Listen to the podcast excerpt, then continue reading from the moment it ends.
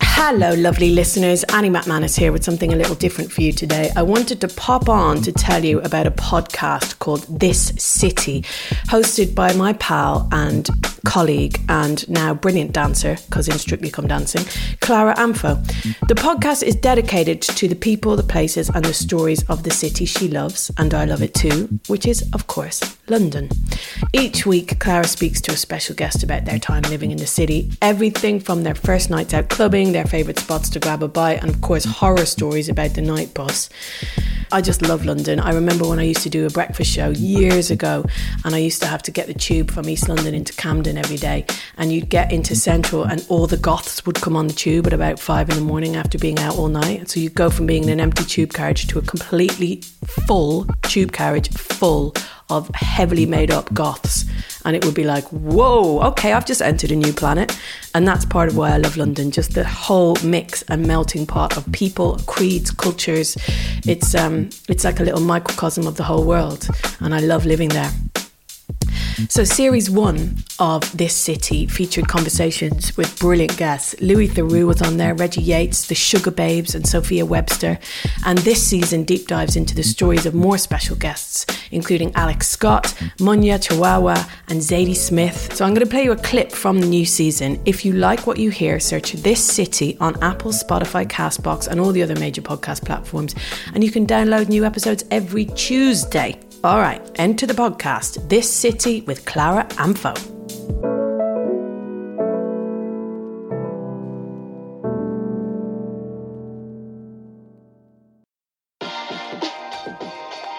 Hello there, I'm Clara Amfo, and welcome back to This City, a podcast dedicated to the stories, the places, and the people of our wonderful capital city, London. Now, each episode, I'll be talking to some of the city's most recognisable names, whether they were born here or have made it their second home, to hear their very own love letter to London.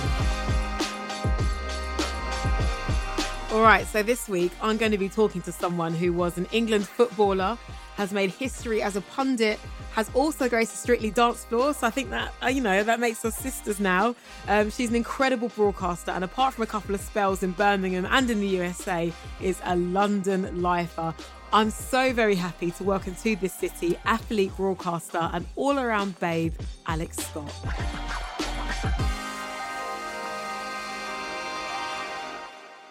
Alex, I'm happy to have you on the podcast because you, for me, are so much of what this podcast is about. Um, your story is incredible. But the great thing I like about you is when I was doing research, is that you don't give interviews often. So I know that this is this is an exclusive. Yeah, that's true. For me, it's just someone I have to do interviews with someone who I connect with and that gets kind of me and my personality, someone who I can vibe off. And I don't know, on just similar lines. So straight away, I wanted to do this podcast with you. Well, I appreciate you being a chatty patty with me. Thank you very much. um, let's, Alex, talk to me. Talk to me about like where we're chatting to you like right now. So you're in your flat, I presume. Yes, I have. Do you know what? I'm laughing because obviously I've got a friendship with Michelle Visage and I lived in America for three years. And then so when anyone says it's my flat, I'm like, no, I live in an apartment. And they're like, oh, please, you're from London. And I love the word that I live in an apartment. You live in a flat. Okay. it's mad. I grew up in the East End of London in a flat in a tower building, and I still refer to that as my flat. But now, like, I feel like I'm adulting. I'm in an apartment, okay? Babe, you're in a flat. You're still not having it, no? You're you're in a flat. So you grew you grew up in East. Whereabouts did you grow up? Uh, right next to it's uh, called Poplar near the Blackwall Tunnel. Actually, listening to one of your old podcasts with Jade, it was funny when she's because that's my area. She was talking about how she lives like around Canary Wharf, and obviously when I grew up there, you had none of that. No one wanted to really live in like the East End of London. You wanted to get as far away as possible.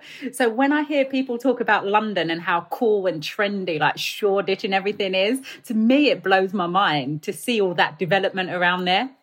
Yeah, because as, as a little kid, like what what were you what were you seeing? What was the East London that, that you knew compared to like you know what we see now? I always tell people, for me, growing up on a council estate that I did is not a sob story because I smile. I have so many good like memories. It's made me the person I am coming from where I am But there was nothing.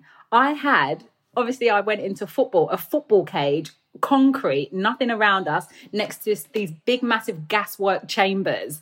And that was kind of my estate. And then everyone expects you not to amount to much because of they know where you come from. But for me, I just had so many dreams and I knew there was more than the East End of London.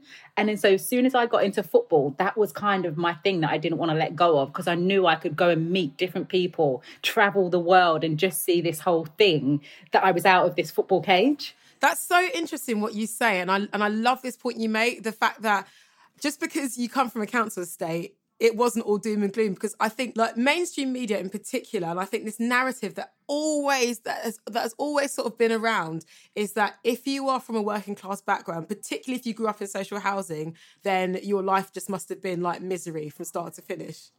Yeah, but it's not the trick. Don't get me wrong. Like my a single parent family, like it is all there. We struggled. My mum struggled to have like milk in the fridge sometimes but we had so many happy memories as well. Like my mum just managing to like cook basic like egg and chips for dinner, but we weren't complaining. Do you know, like we had so many fun times. And I think there's so many people that, well, you know, you have to have a baby to get a council house, and they don't drum into you that actually there are opportunities if you can go out and reach them. That doesn't have to be you. So I don't understand like how you said that has to be the narrative of people. Well, okay, well, she's just going to like go and sign on and do this because she's got no aspirations. Everyone in the council said, you do have aspirations to go and be something.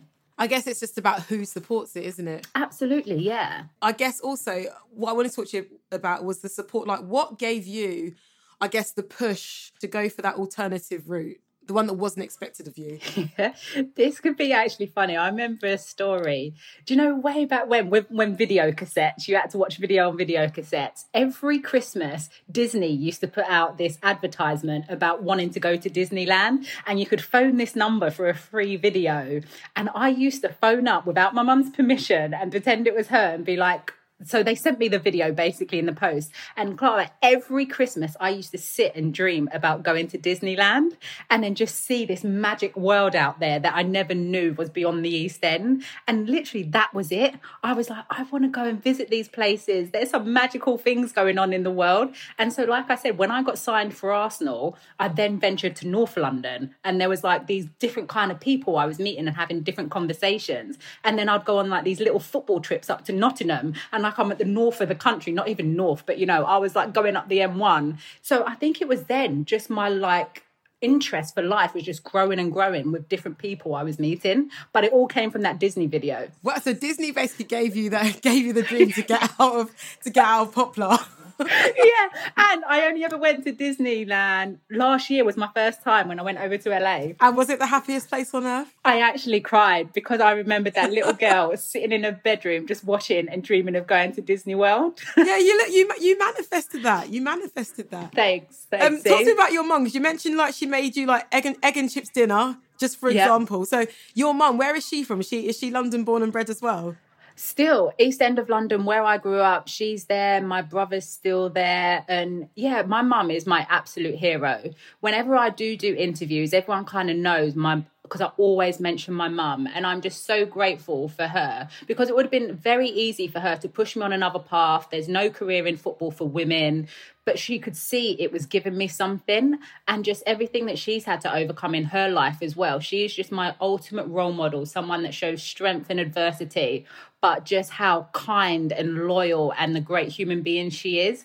And that's how I'm just like, my mum to me is just everything. No, look, she, she sounds amazing. And obviously, you answer whatever you feel comfortable with, of, of, course, because, you know, I think one thing that um, I speak about a lot on the podcast, and it's just has come up a lot of, is is like race and class. Yeah. London is such a beautiful metropolitan city. It is it is the melting pot. It is all these positive things that, that we say. I'm not saying it's perfect yeah. by any way shape or form whether it's people that have been born here or people that have you know made it their second home which i say in in in, the intro i guess the continuing theme of the show is that people have found safety in community. They have found yeah. safety with with different cultures and x y and z obviously you, you're you're a mixed race woman. Mm-hmm. um surprised yeah thanks i forgot you know, it's been a great year of learning. Like for me as a black woman, I am very, very aware and very careful about not speaking for mixed race people because it's not my place to, and I want to learn from you. You know, mm. as a mixed race woman growing up in East London, like 80s, 90s, like noughties, what was your experience? Because you mentioned like your, your mum's a single mother, and mm-hmm. from my experience and from what I what I've perceived, you know, um, to be a white woman bringing up a black child in in a particular time in history, and let's just be honest, still now um, yeah. some white women can be, can be looked at in a particular way. Like, what was your experience with your mom growing up? Exactly that. She knew that when we talk about racism, and I've learned a lot this year, and I've realised I'm still learning, and my eyes and ears are so open more than ever, I have to admit, by not by pointing fingers at anyone else, but for me wanting to grow as a human being and learn more as well.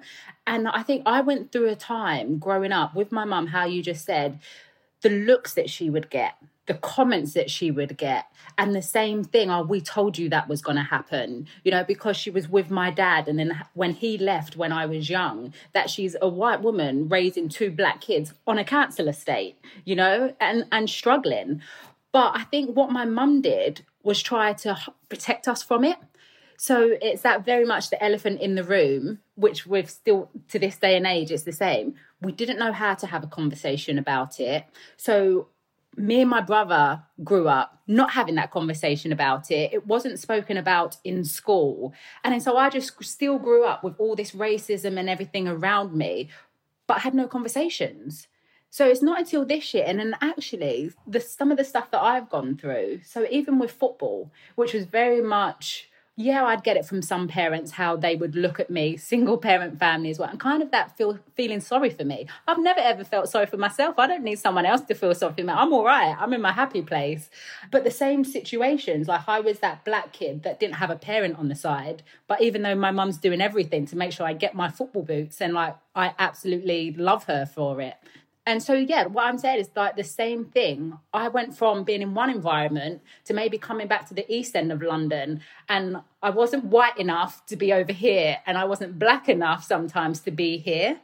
And then, so thinking about it all this year, I went through a whole thing of being confused, to be honest, and asking myself questions. Well, actually, what am I? Actually, where do I fit? What group of people do I gravitate to, and why? Um, and then only kind of learning this year. I'm just me. I'm comfortable with who i am or not trying to fit in but actually still using my voice more. And this is where i reached out to you. As soon as you was putting posts up and i was reading it was making me look at myself more and raise those questions and ask them where before maybe i was not scared to but i was like do i have a voice? Because i am mixed race like where do i fit? Oh i shouldn't be saying that where actually we all need to be asking more questions. Absolutely. And I, and I wanted to ask, just, you know, within the city, how did you growing up if i mean because um, just based on what you just said and like you know in your in your current state now how have you navigated like where to i guess find your culture like in london like whether it's you know through like food or like where you used to go raving like like how yeah. did you sort of like i guess find yourself culturally growing up oh it's great my nan's from jamaica and then so every week I because same my mum didn't have a clue how to deal with my afro hair or what to do with it. So every Sunday before school Monday, I used to have to go to my nan's and my nan would sit for hours washing my hair, plaiting my hair, telling me all about my hair care and how I need to look after it now for years to come so I have healthy hair. And so she used to sit and tell me stories about growing up in Jamaica, what it was like. So most of my education came from those hours spent with my nan. And she passed away two years ago. And I realized I was so close to her. And I actually, I missed that because she would try to teach me how to cook uh, Jamaican food or why it's important to see season my chicken and better. Uh, all the oh exactly. You better wash, like, that, you better wash that chicken as well. but that's the thing, I never had anyone around me besides my nan trying to teach me about that culture. I grew up, my mum, R and B, soul music, Mary J. Blige, going to all the concerts because my mum loved that music. So I was just trying to find my own way. No, t- I t- totally. I can. I can see little Alex I can, yeah. I can, no, I can, I can see. I, w- I want to go more into that. Like, so where was your nan taking you in London? What was your sort yeah. of rituals like with your nan, and whereabouts in town were they happening? So my nan, um, she lived in Wapping. So she would literally, it would be like walking to market stalls, her explaining to me about food and just about life, and then telling me all about my hair and just everything about it. I just absolutely loved. And I'm actually doing a program later on this year to actually find out more, to go over to Jamaica, to understand, because I still don't know. Besides her stories, I really don't know. Besides how you say, finding my culture through music or people that I'm meeting. And I think, you know, because of where I've grown up and just my background, I think that's what's given me my passion for life and meeting people and having conversations because I'm someone that just always wants to learn. For sure, like you, like when you were when you were growing up on the estate, like what what was like the mix of kids? Like was it was it mainly white kids? Was it black kids? Were there Asian kids? Like what what was the makeup? Uh, yeah, so different a lot of Asian kids, uh, black kids, because I went to school with Dizzee Rascal. I'm hey, Dizzee. Yeah. So, like, it was all about that time when private radio stations were coming in rids that I'd be hanging out with all the boys. So I'd have that pocket of friends. And then I'd be in a football bubble, which was more like girls that went to private school and everything. And there's me, like, trying to fit in and, like, change the way that I'm speaking because I'm this Cockney girl. But then I'd come back to London and they're like, oh, you've changed. I was like, no, I'm not. I'm too Cockney to be be with the posh kids. And like I'm coming back to London and now they're saying I'm too posh. Wow, so you, you really were living like um, a parallel life across like race and class. Yeah, but I wouldn't change any of it, you know. I would not change any of it. Okay, that's it. That's This City with Clara Amfo. Search for it on Apple, Spotify, Castbox, and all other podcast platforms and download new episodes every Tuesday. See ya.